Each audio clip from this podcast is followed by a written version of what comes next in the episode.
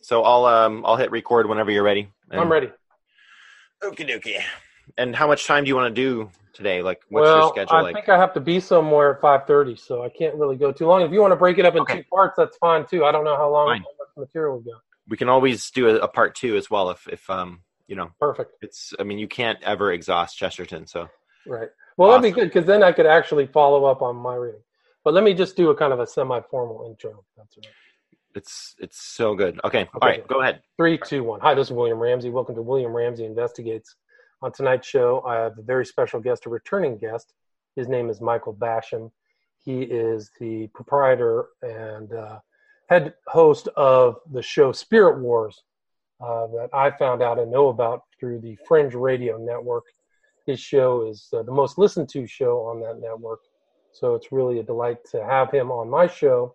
And the subject we're going to talk about tonight is G.K. Chesterton, somebody, who came to my attention through my researches of Aleister Crowley, not somebody I knew very much in detail, but Mike Basham knows a lot about G.K. Chesterton, and he did a show that I listened to with great interest about The Everlasting Man, which is a book that he really enjoyed. So I tried to do some reading on Chesterton myself, uh, read his book Orthodoxy, which I found uh, profoundly interesting, but uh, we're just going to kind of talk about some stuff. But Mike, are you there?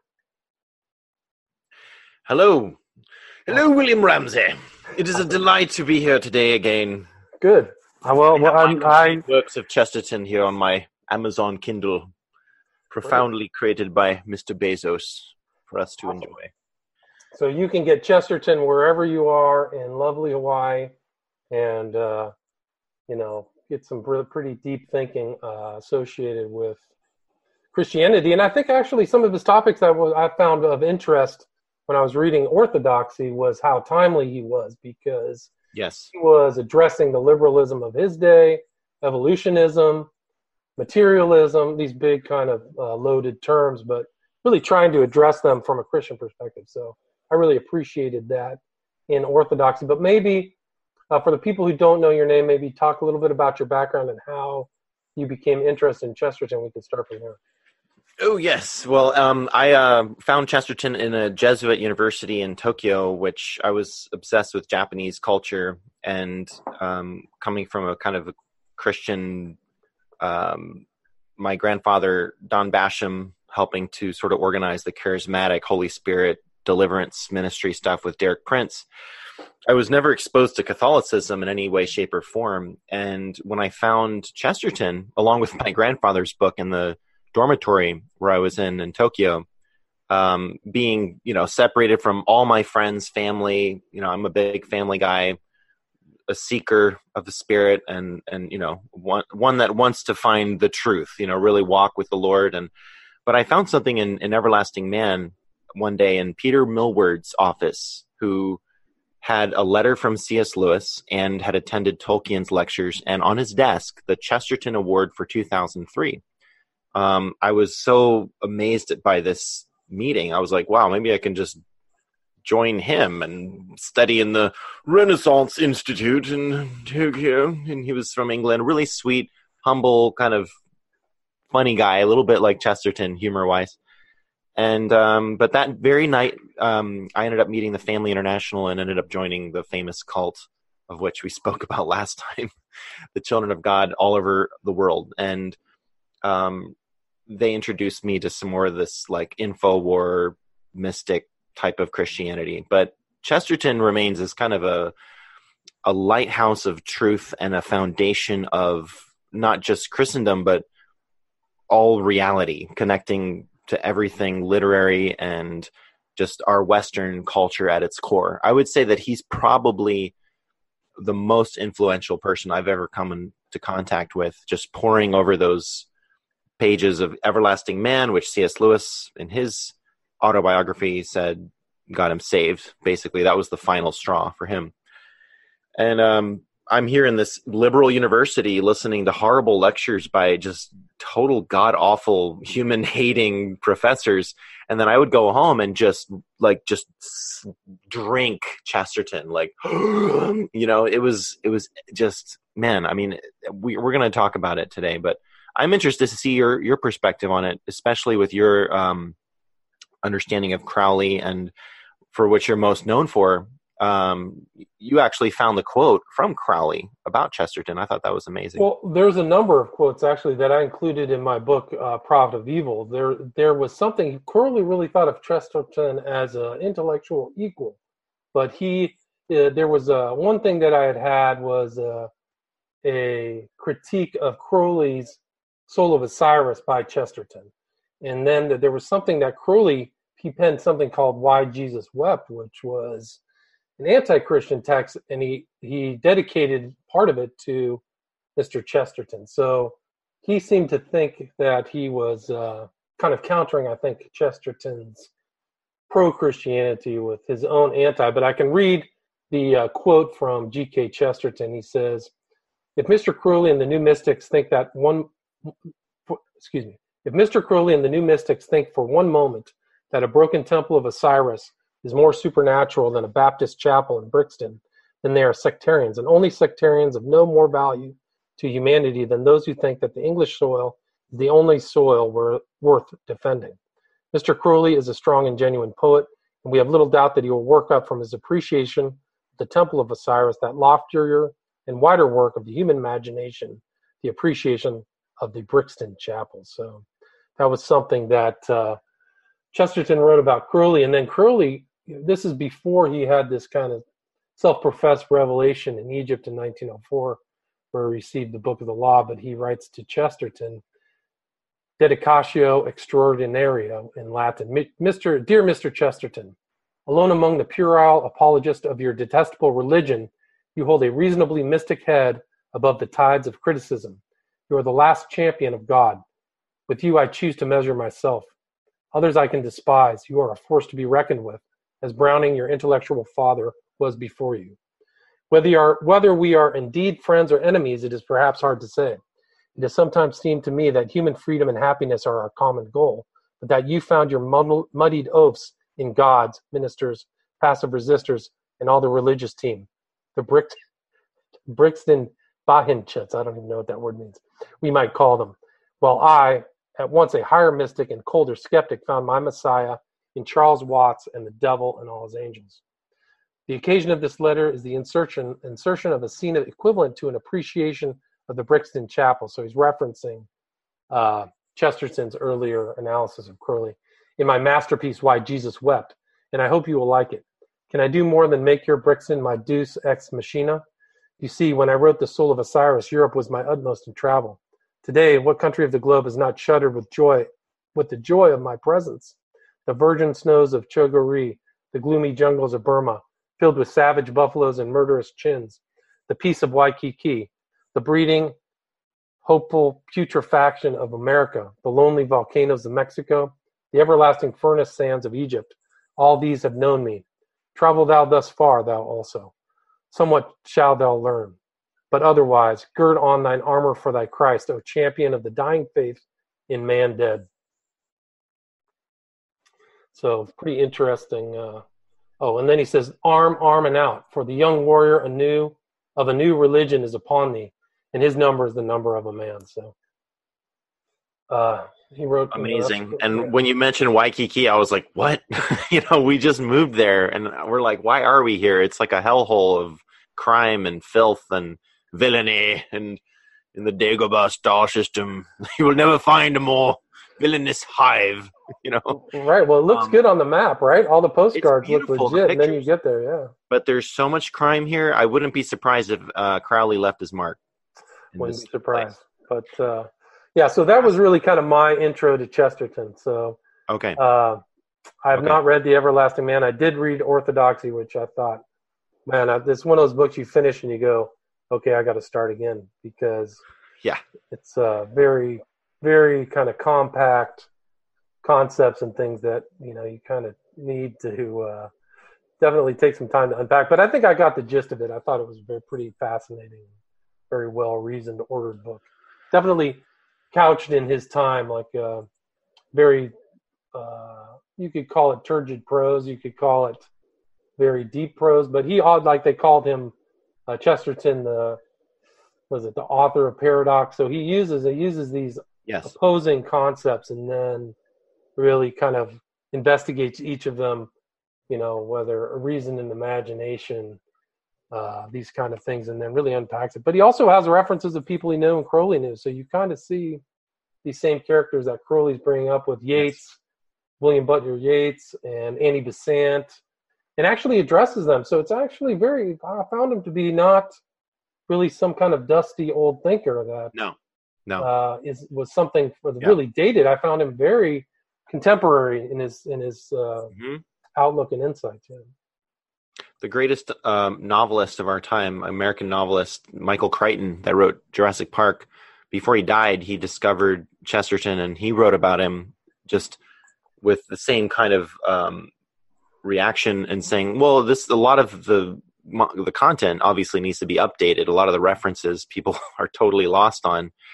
But he was a contemporary. He was someone that was interfacing with the people like H.G. Wells, who wrote New World Order, and he was diametrically opposed to their philosophies. And these were the birthing of the Nazis and the communists and all these philosophies.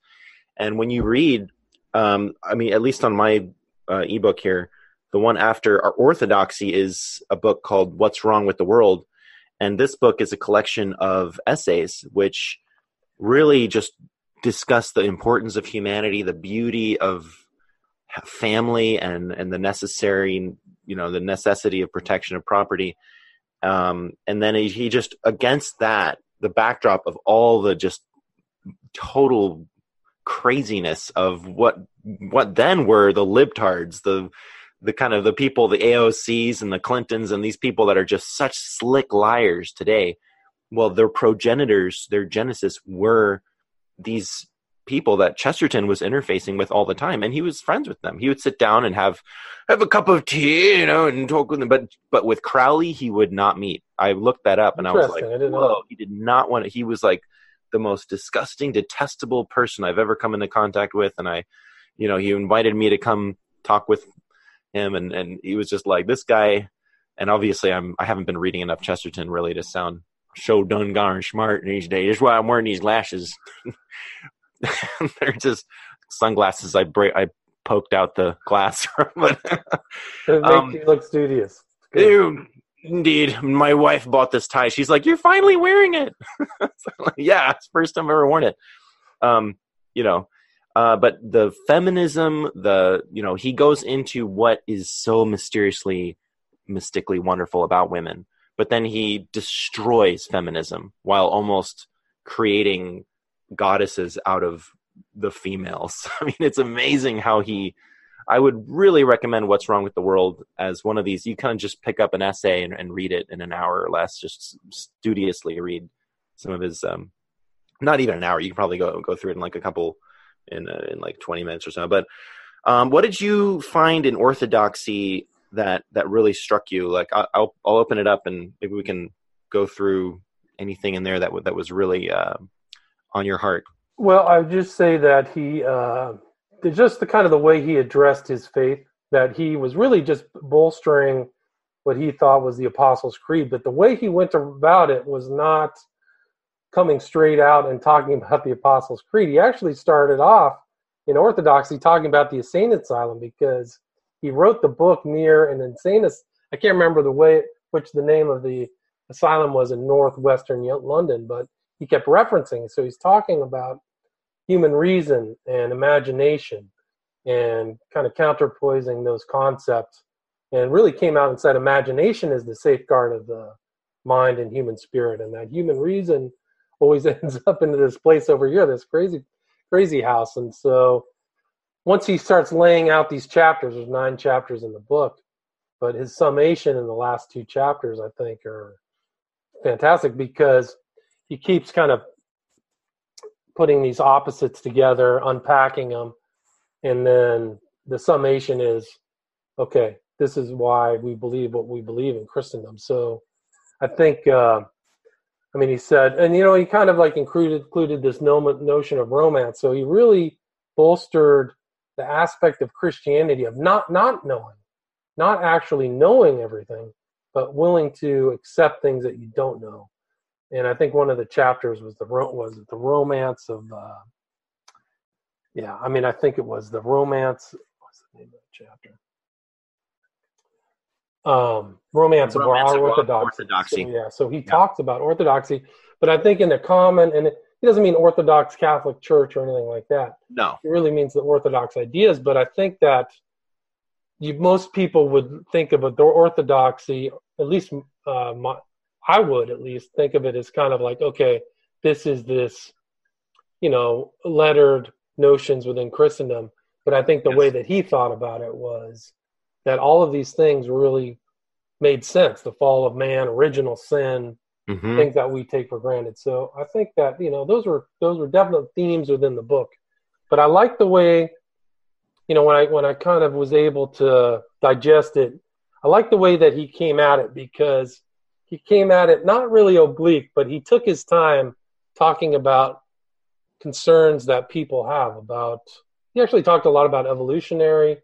So this kind of man-based reason, really, he spent time on before he he used all of those critiques from the earlier chapters in his summation in the last two chapters. So those are just some of the, the takeaways that uh, that I tell you. And you can see the kind of way that Chesterton thinks too is that he's not afraid of paradox and he's not afraid Yeah.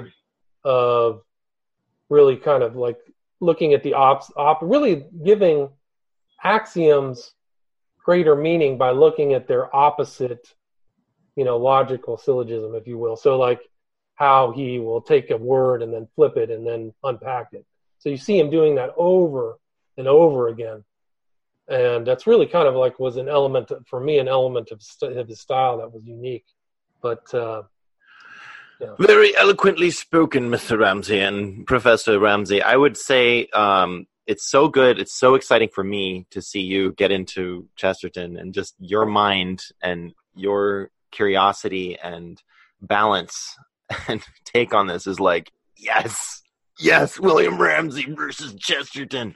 Yeah.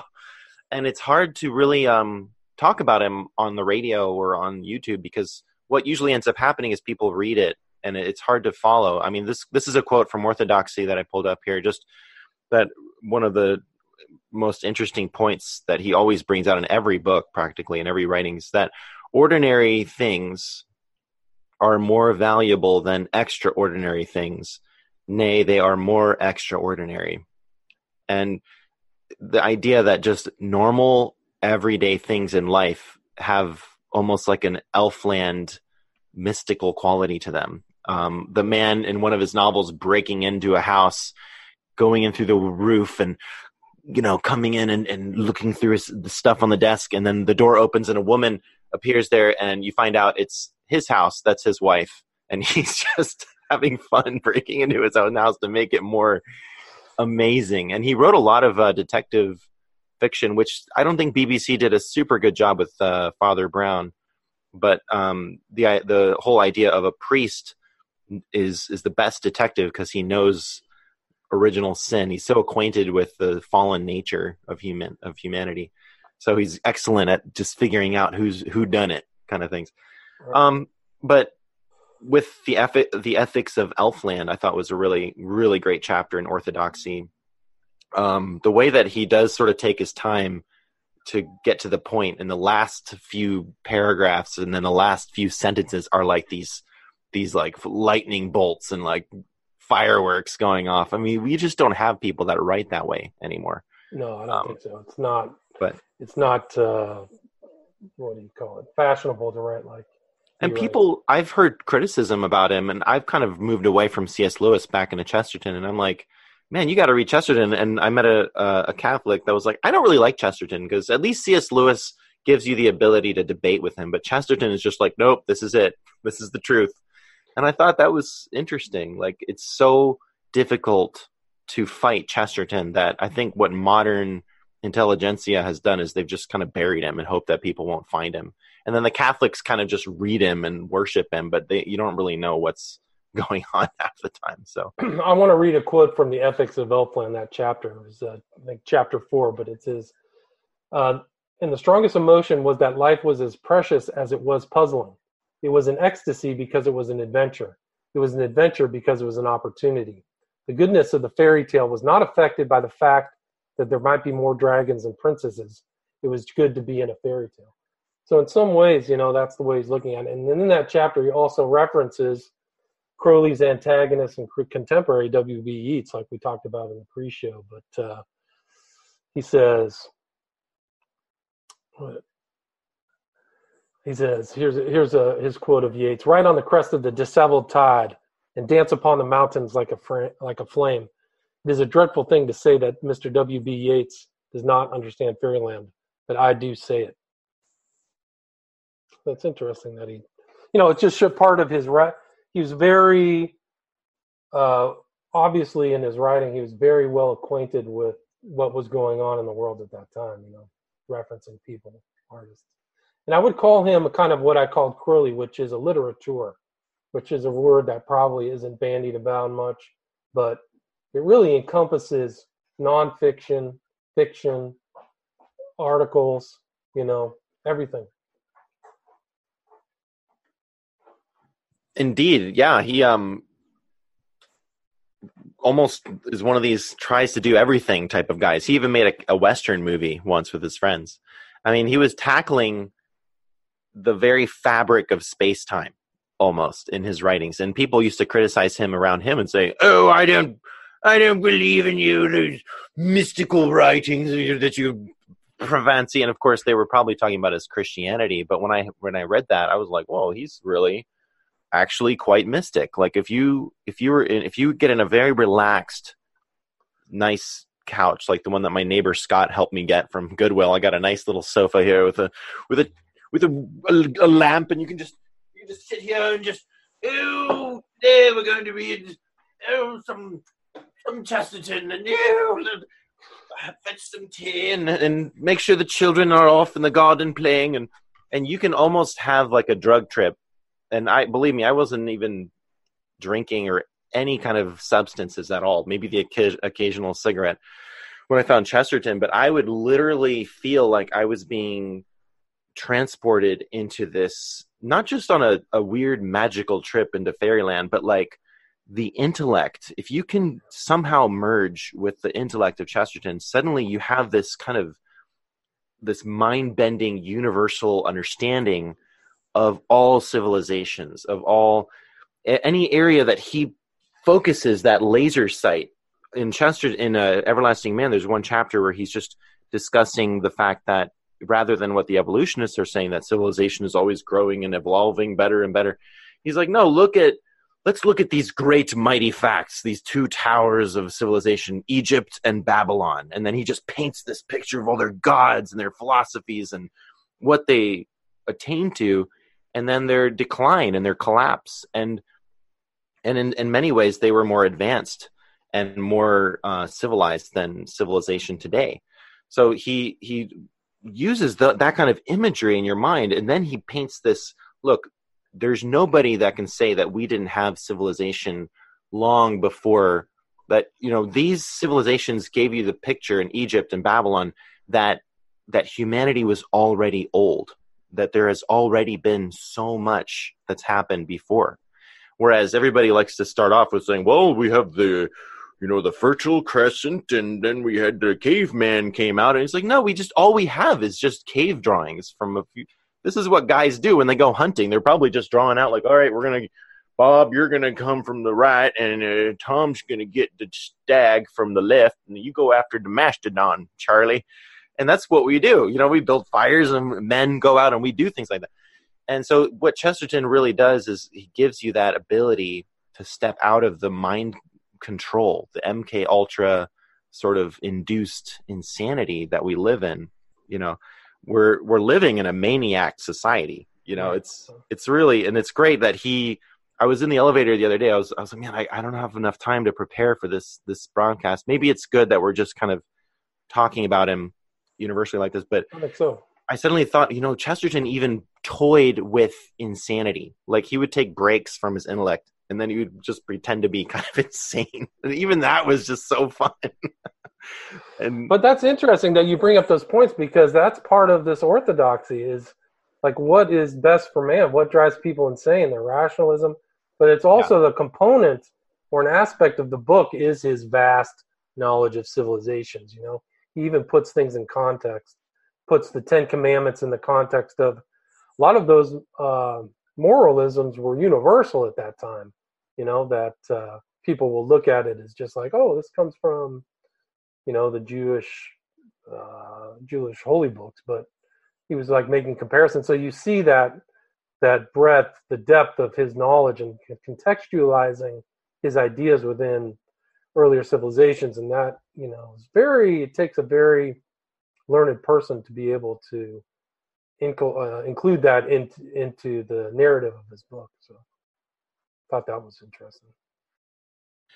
Well, he really um, is very needed right now, and I'm so glad that you're introducing him to your audience. As kind of we're we're all caught up in politics these days, and oh, did you hear about the latest, you know, uh, Russia Gate garbage or whatever the these mind brainwashed? I mean, these these in total insane maniacs are putting out there. When you come back into this type of literature and the joy that is present in everything that he writes. There's so much humor. There's so much just giddy kind of wit that I, started thinking, well, maybe all maybe all Englishmen kind of have this sort of thing. Well, they do to some extent. You know, it was transferred, I think, into Tolkien and in the writings of Lord of the Rings and the Silmarillion kind of stuff, but um, but never to this extent grappling with the enemy. And it, uh, you know, Crowley really was right when he said that this is the champion of Christendom, kind of a crusader in his time, carrying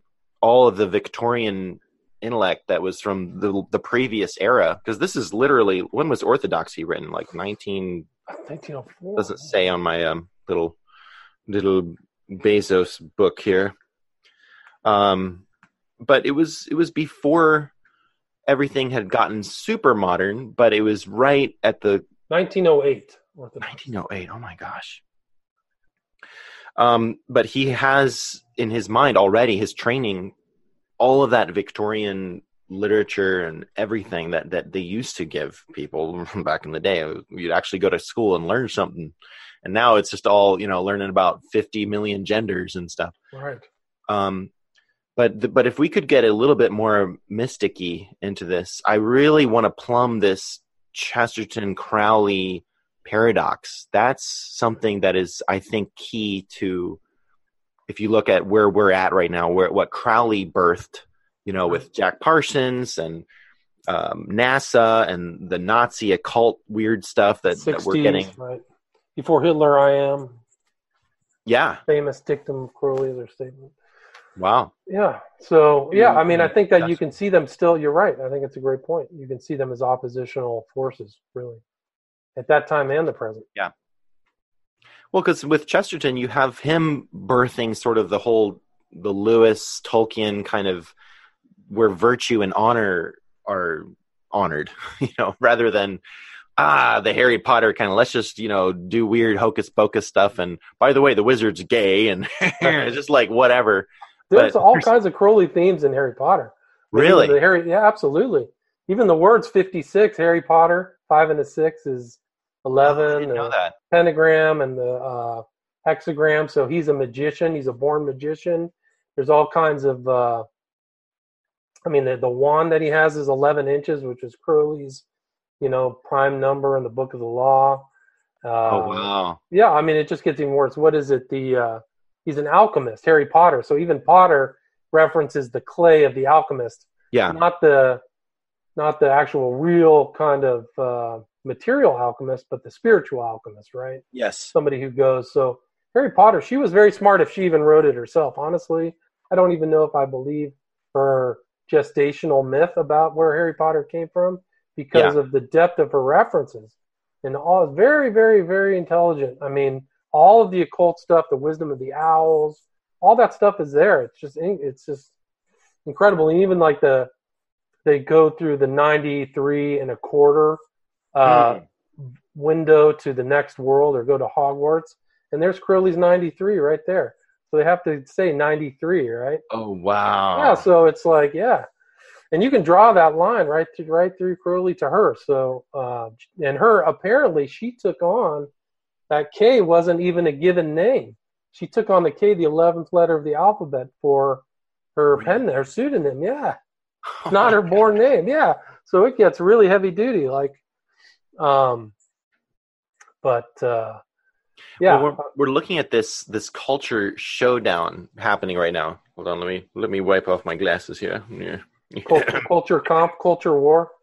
The wars of of good and evil and light and dark are becoming so evident. I would say even just 15 years ago, it was so more gray. It was hard to know that you know Bush was actually kind of involved in something as horrible as 9/11 or that the Hollywood industry could be so controlled by the Illuminati and people like Alex Jones were were made fun of most of the time.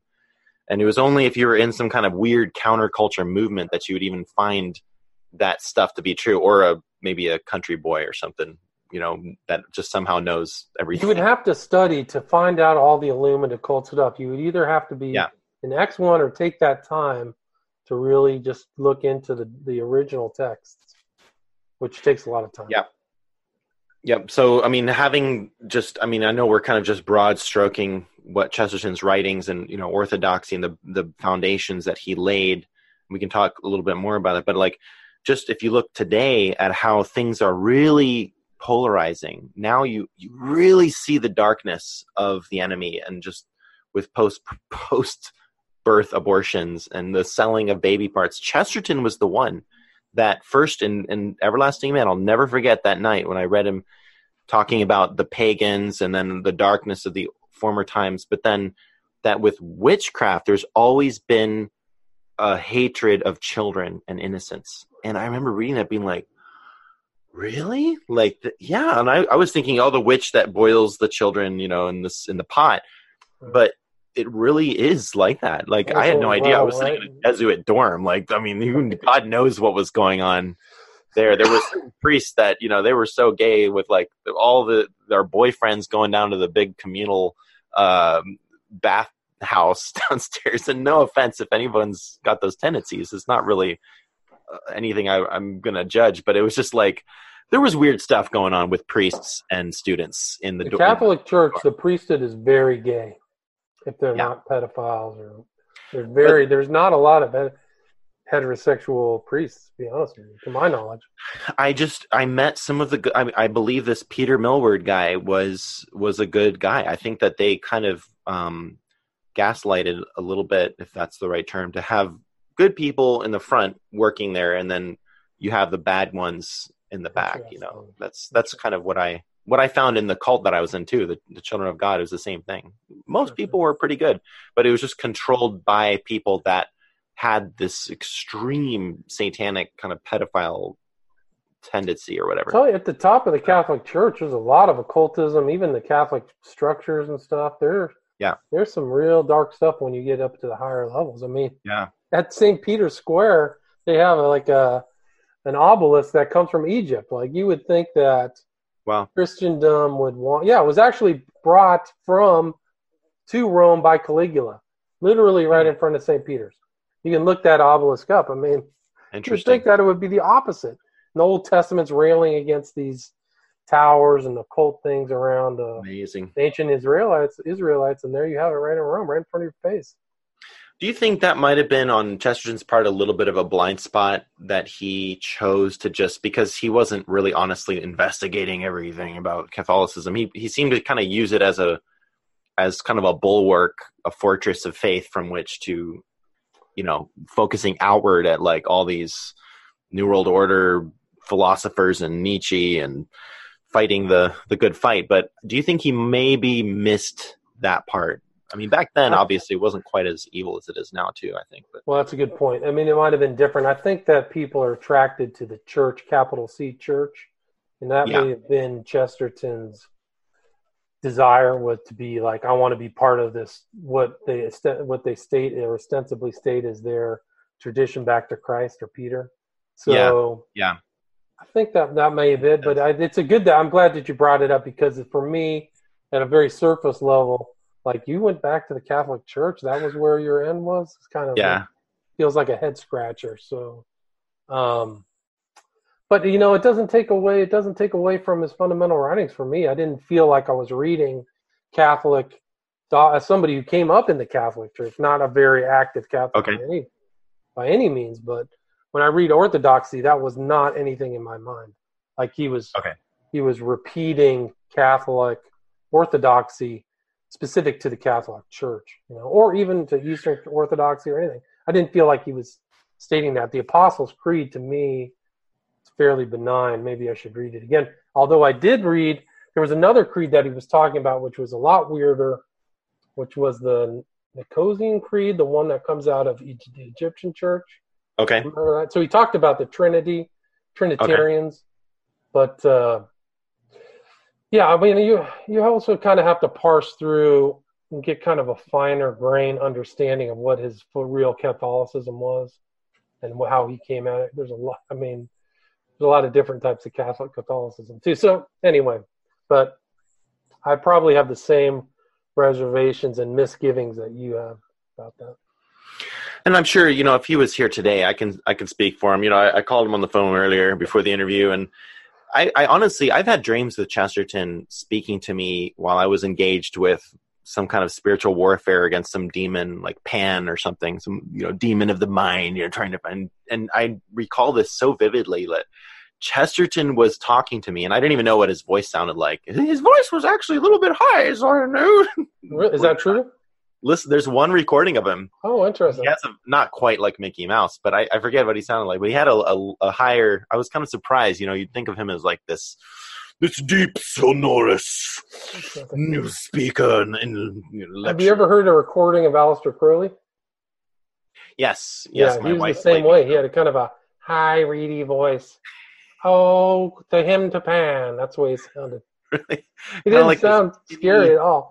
Like that's why people would probably walk by him. They just thought he was a doddering old Oh, weirdo. know? wow. Ah, Wow. my him to Pan. The great day of tomorrow. You know, that's way it sounded. I can play it. I can see if I can find it.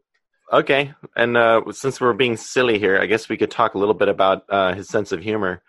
Um, this is from a 1911, um, March 11th, 1911 essay called Two Kinds of Paradox. Just a little quote here. There's nothing that needs more fastidious care than our choice of nonsense. Sense is like daylight or daily air and may come from any quarter or in any quantity, but nonsense is an art. Like an art, it is rarely successful, yet entirely simple when it is successful.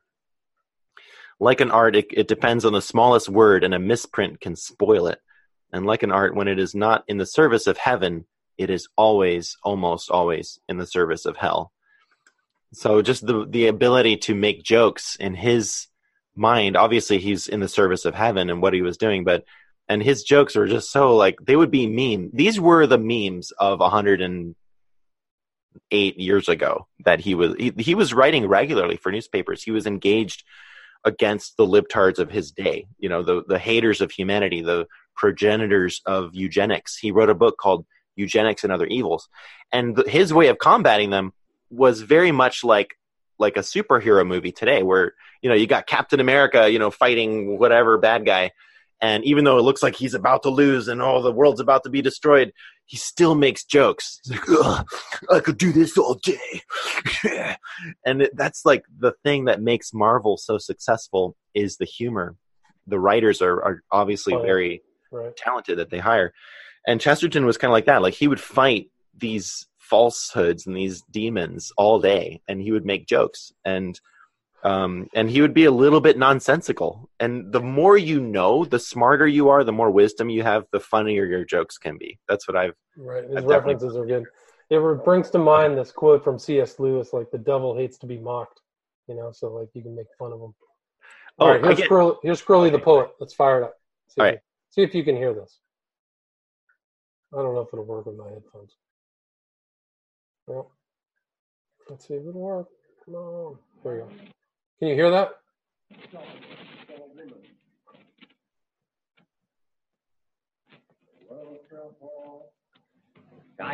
Harlot.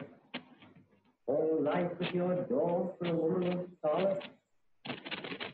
The bitter exchange, the bad bargain price, it may seem. Kitty, kitty, lady kitty, comes to Malcolm the Hoover and they vanish.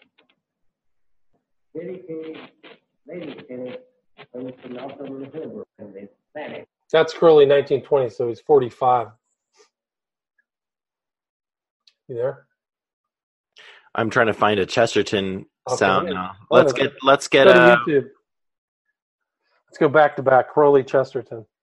I'm trying to find I'm trying to find his this is like a teensy this is like a 30 second 50 second video. Um very very old 1931. Okay. In the modern world of letters, That's not him. we What? to adopt you into the humble. I have to thank you for this very great honor, and I do so with all my heart. I can only say that I am not much of a crusader, but at least I am not a Mohammedan. and many people will testify to the same. Uh, I should like to take this opportunity of thanking you all for your enormous kindness, and especially Father Earl for having received me so hospitably today. There that's it. That's, That's the only recording of Chesterton. I like I like the sound of his voice. That's a good uh, good good little humor to start off his talk. It's good. yeah, he's he's definitely a, a funny guy. You know, if he had a radio um, mic and if it was accessible in his day, I bet you he would have been a very prolific um, broadcaster. I bet. You I know, bet. out there fighting the good fight. but it's up to us, Mister Ramsey. Well, it's actually interesting too. Another one of his contemporaries was Huxley, right? So he's like writing and Yes. referencing Aldous Huxley's dad. Yes, Forgot his first name, but uh, you know he's he's going to battle against the evolutionists and really kind of Yeah. making great points about how they they think certain thoughts, but their their thoughts really aren't evolving like their um, their so-called scientific materialism is.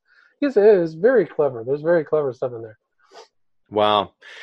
What else stood out um, in orthodoxy as far as uh, having freshly read that? That's gold if you just come out of that nice m- mental bath. Um, what? It's interesting too because he credits Huxley, Herbert Spencer, who's another evolutionist, and Yeah. Bradlaugh back to Orthodox theology. So he was Yeah. analyzing them, and they're like, "Hold on, these guys don't even uh, pass the smell test." I think he says it says here. it was Huxley and Herbert Spencer and Bradlaugh who brought me back to Orthodox theology. They sowed in my mind my first wild doubts of doubt. Our grandmothers were quite were quite right when they said that Tom Paine and the freethinkers unsettled the mind. They do.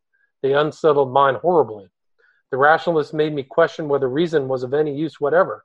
And when I had first finished Herbert Spencer, I had got as far as doubting for the first time whether evolution had occurred at all.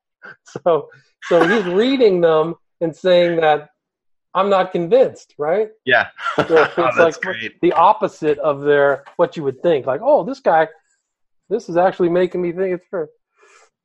Well, as we're as where we are in in um, let's just bring things to the fringe too, like Steve Quayle, L. A. Marzulli, all this kind of bringing back the legends of the giants and the Nephilim. And I was on Julian Charles' show, The Mind Renewed, a few weeks ago, and and he's I'm literally at, at work and messaging him like, "What are we going to talk about?"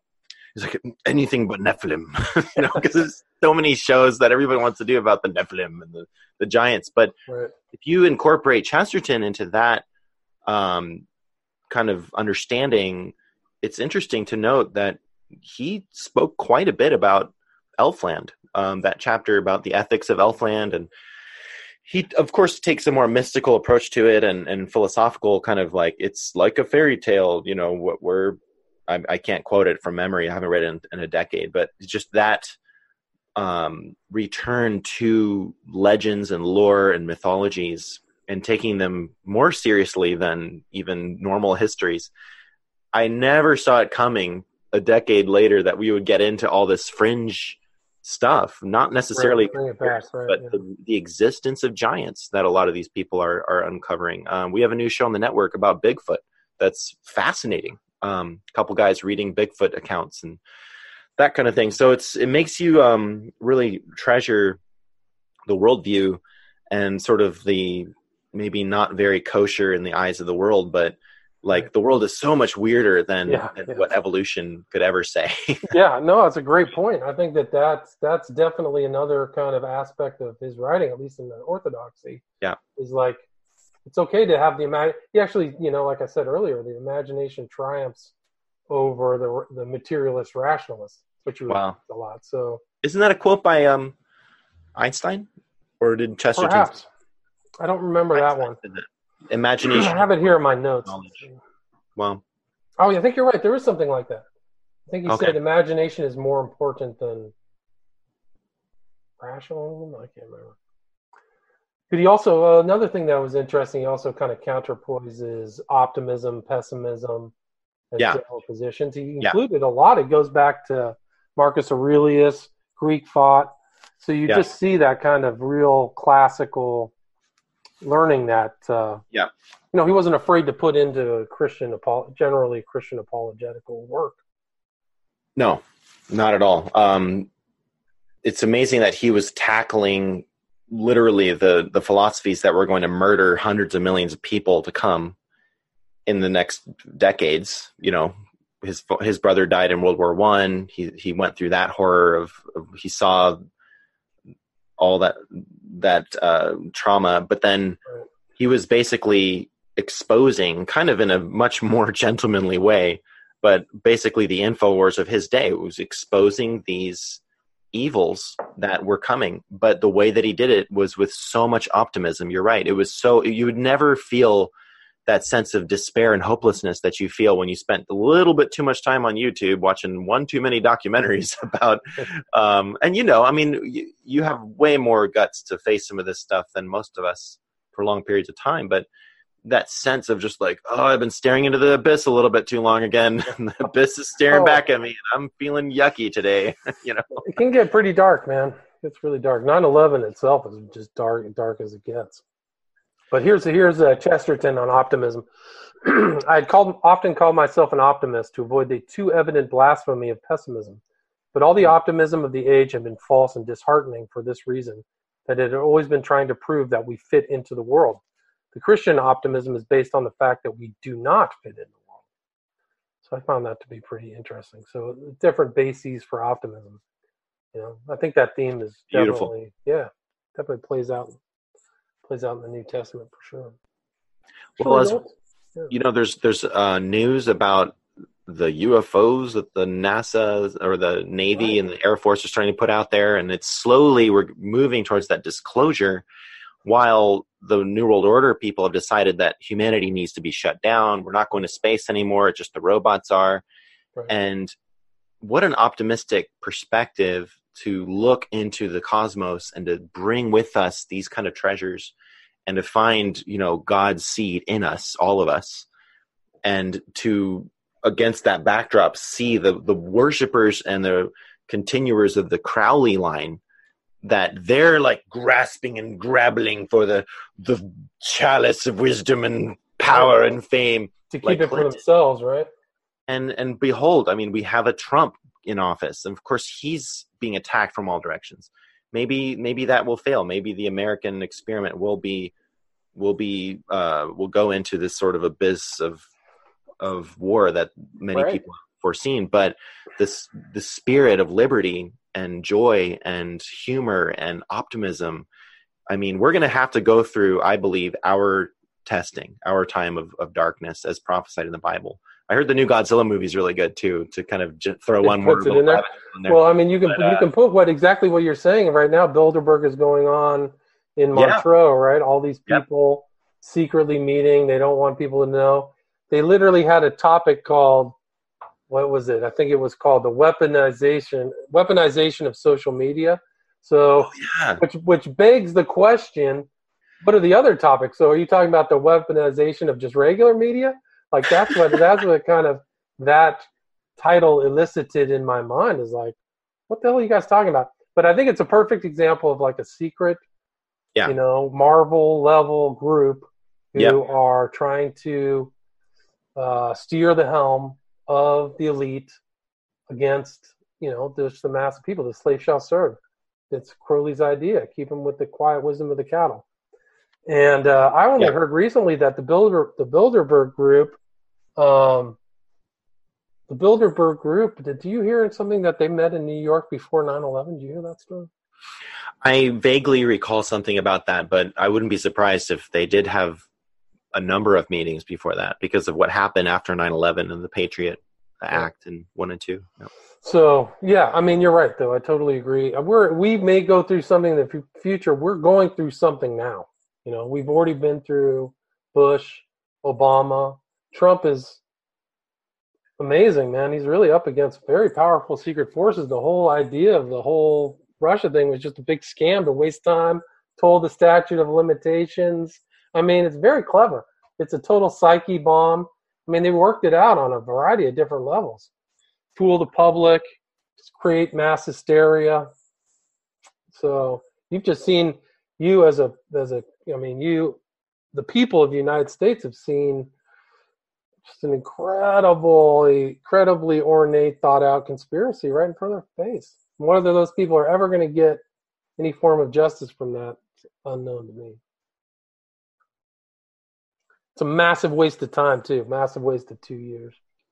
Exactly. And when you when you talk to people who are awake about this, it's like, brother, you know, I'll tell you in Hawaii, it's very hard to find anybody. Uh, it'll be like I'm going out to, you know, get a late beer from the the Long's Drugs, and I'll ask the security guard, "Would you just mind watching my bike for just one minute? I've got they're going to close the alcohol thing closes in five seconds. I got to run in there." He's like, "All right," and and I come out and I'm thank you, and I talk to him, and I find out he's a major red pill uh-huh. wake guy. And i give him my card and i'm like look we got this network. We have a studio right here in waikiki and we're we're trying to reach out to other podcasters and we're networking. And it's like we're we're here man. We're here. We're doing it. And he's like yeah. And he's like doing the graveyard shift you know yeah.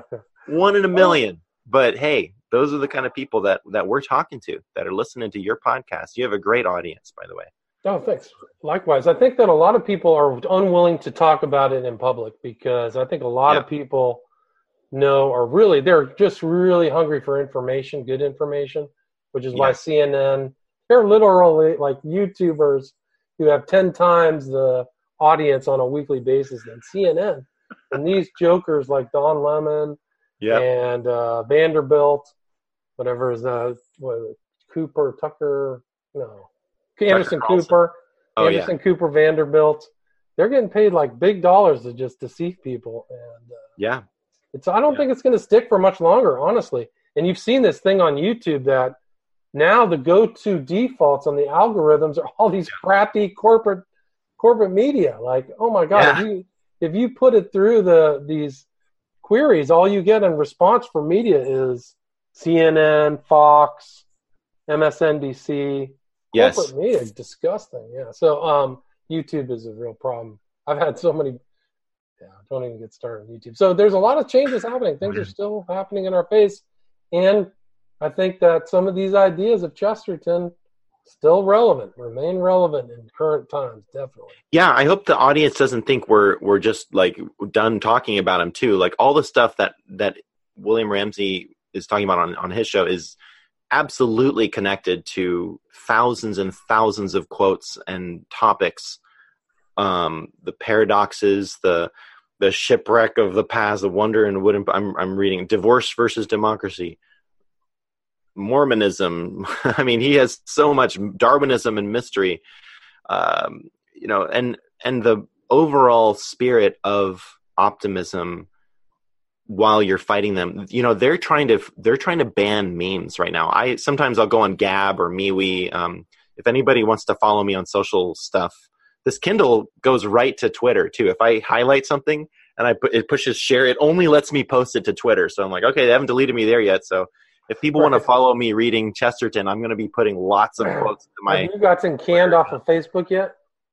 Almost. Um, oh. i'm i'm gearing up for that because there are messages that I'm just sending in Messenger to friends that are just like, this violates the standard thing. I can't even send a freaking message because the AI algorithms decided I couldn't send that link or I couldn't send this specific sentence. Uh, people are telling me and screenshotting my profile and showing some of the memes that I'm pulling off of other social media sites like MeWe, which I hope people will follow William Ramsey there too. Trying to, I'm trying to get um, do more posts there for sure. There's this one guy on MeWe that posts the most funny, funniest memes. I, I'm always grabbing those and reposting them to Facebook and getting in trouble. And Facebook is like, um, oh, we, they actually have people like going through memes and checking wow. them to wow. to put little like, oh, this isn't true. Obama did help pay for some of those charities for the children and you know some meme making fun of how the obamas barely ever did anything So well, it's, it's interesting to see this phenomenon happen because I think the powers that be are gearing up for the next election, and they're not going Yes. to allow this kind of Yeah. internet populism to have any roots. So that's why Exactly. they're kicking people. That's why people are being deplatformed.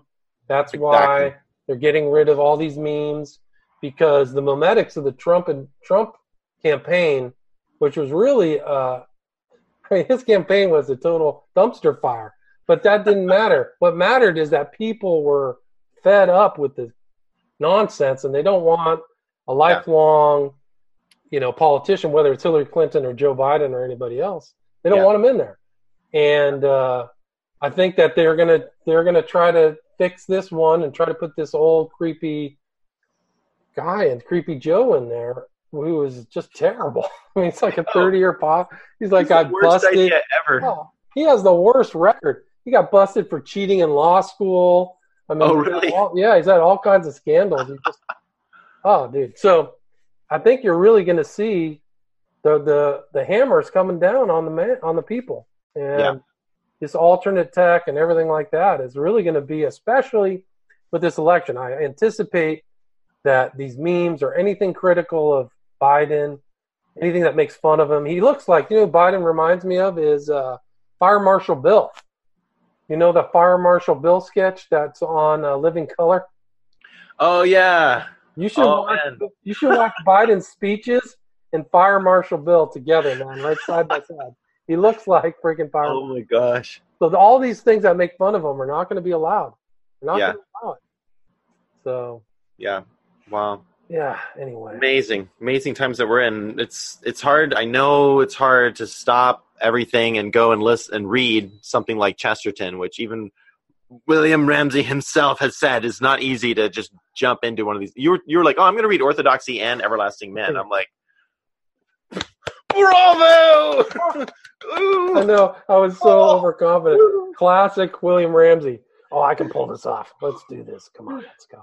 I mean, But- Orthodox. I got to tell you, reading the book was definitely like you talk about the word edifying. Definitely. Okay, that's what I was going to ask you. Is how what effect does it have on you as a Christian? I know you're not some kind of Hallelujah, everybody! I'm on the radio today.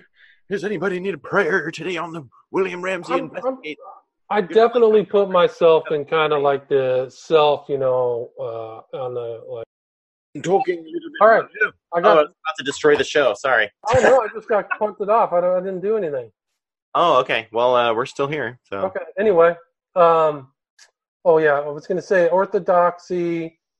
Oh yeah, I was kind of like the more of like have I'm a, like a wretched sinner type Christian, but I think that this book itself itself was like, um, it's very sobering, you know, edifying experience. I think altogether positive because I like the way he contextualizes his arguments, and there's definitely you really have to sit there and think. Some reread the paragraphs a couple times, and I didn't Yeah. really know where he was going with his intro. He was talking about madness and the, the insane asylum, but I think the summation was really gratifying and very faith affirming for sure. You know, but from Okay. a from a much more austere, intellectual, uh, dispassionate, but dispassionate type. Well, not dispassionate, but in a more um, like an apologetics, really, just an apologetics position. So for me, it was definitely yes, worth the read.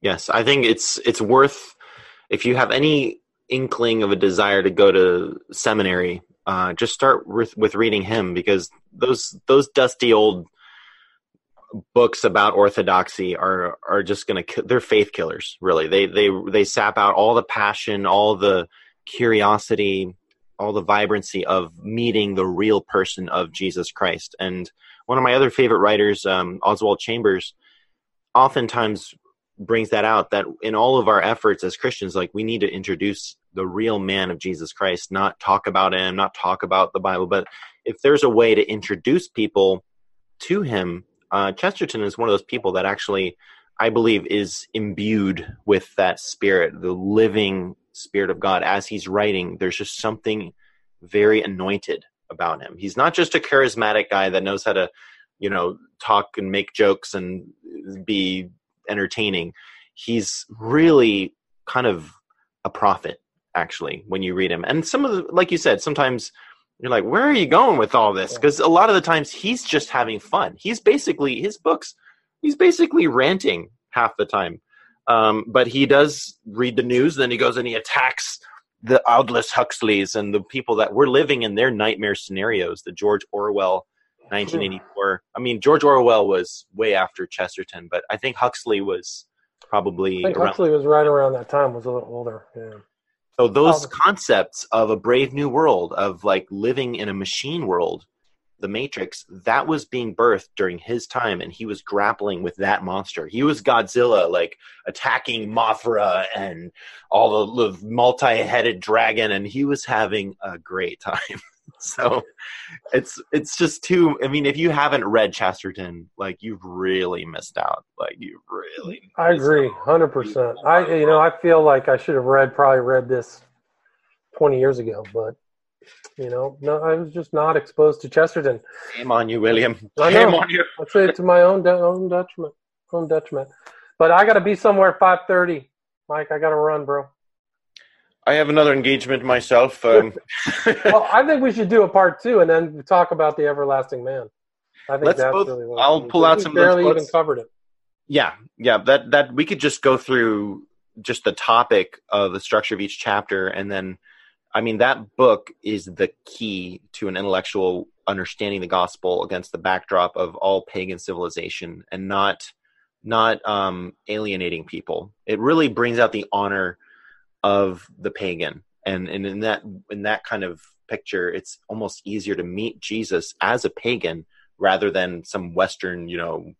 I mean, and we can bring we can bring back the Crowley side of that too. That people are just so lost, and they've been listening to rock, rock and roll, and not that I don't like rock and roll, but I'm just like every song has something Crowley in it practically, and we're Pretty dealing much. with people that are in that system. So I'm really looking forward to that, and thank you so much. It's such an honor to to get to talk with you. Always, Likewise, man. Likewise, light sure. and you're a scholar and a gentleman, Mr. Ramsey. So Likewise, I love the tie, man. It's, uh, Alrighty. It's great that you you were willing to wear one for the. Next Okay, time, next I'm gonna, time I'm gonna dress up. I'm gonna dress up GK Chesterton tie uh, style next time we talk. Awesome. okay. All right, bro. God bless. Alrighty. Love you, man. Bye. Bless you.